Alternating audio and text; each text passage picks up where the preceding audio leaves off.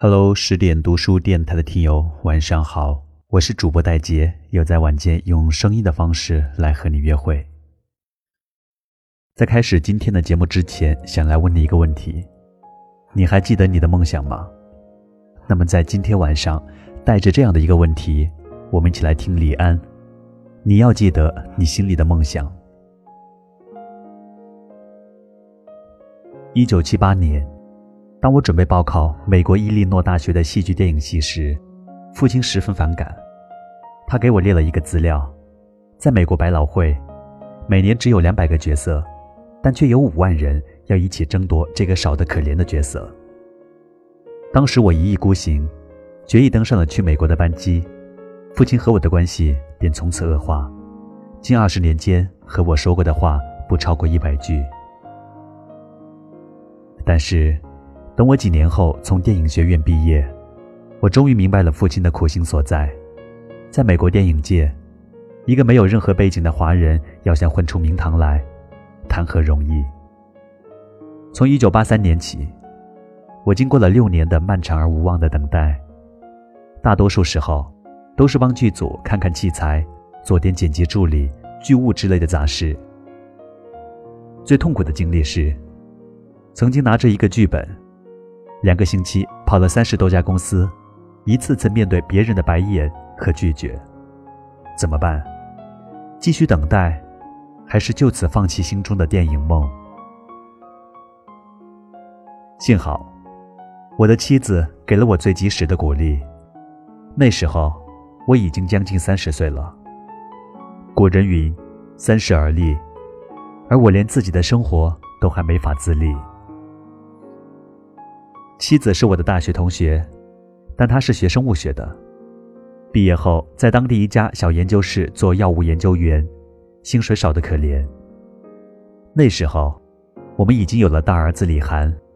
为了缓解内心的愧疚，我每天除了在家里读书、看电影、写剧本外，还包揽了所有家务，负责买菜、做饭、带孩子，将家里收拾得干干净净。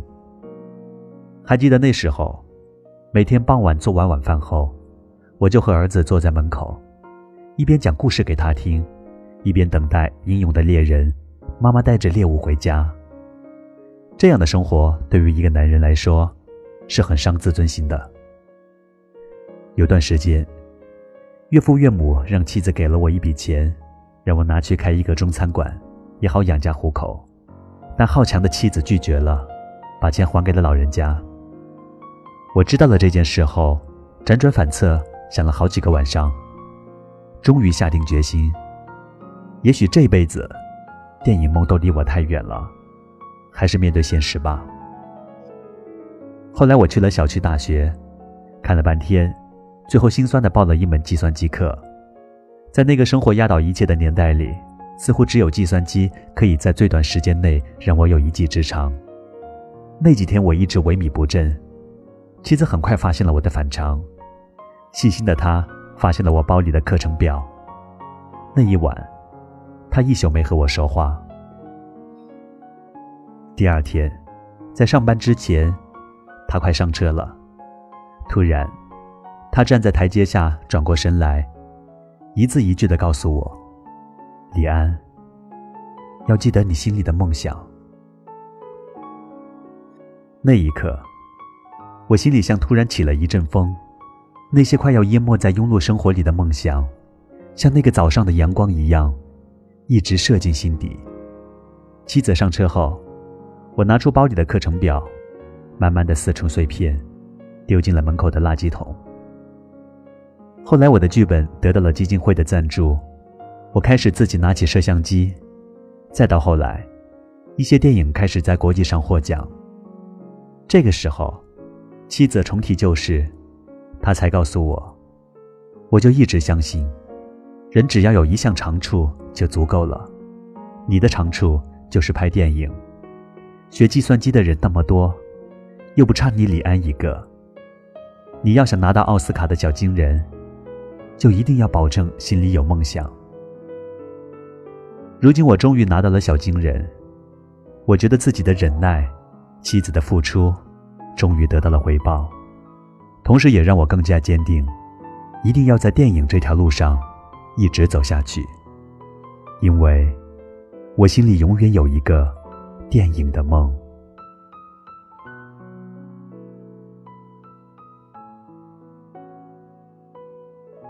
那么听到这，今天晚上想要和你分享的美文就到这里。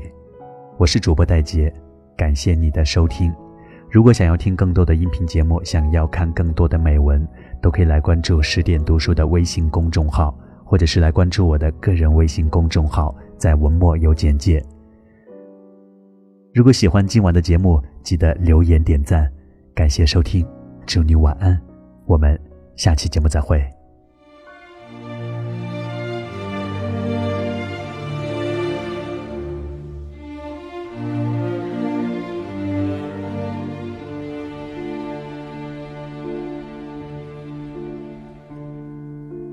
这一个夜里，雨点下得很明，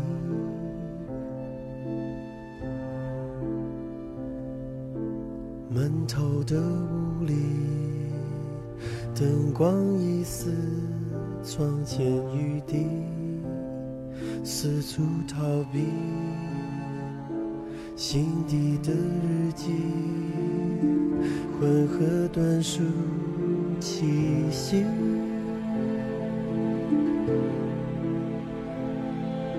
回忆前后在墙壁响起，耳边累积，无能为力。前世不断爬进来，早知道是场火灾。以为可以躲开这意外意料之外，是天意上天的安排。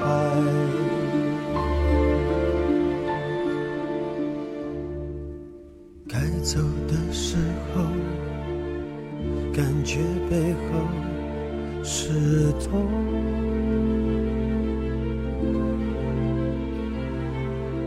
冷意开始蔓延在游走，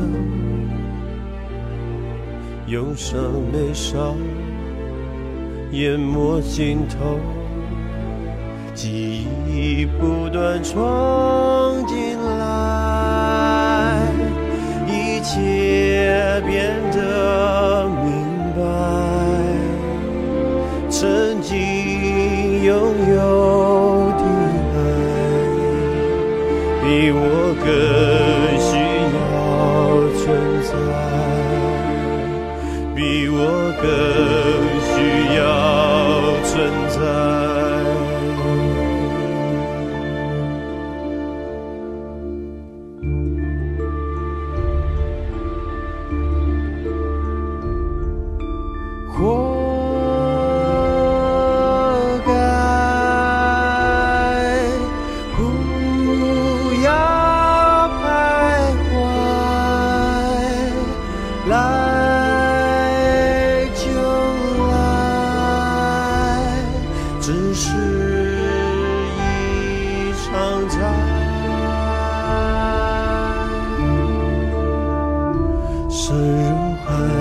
serve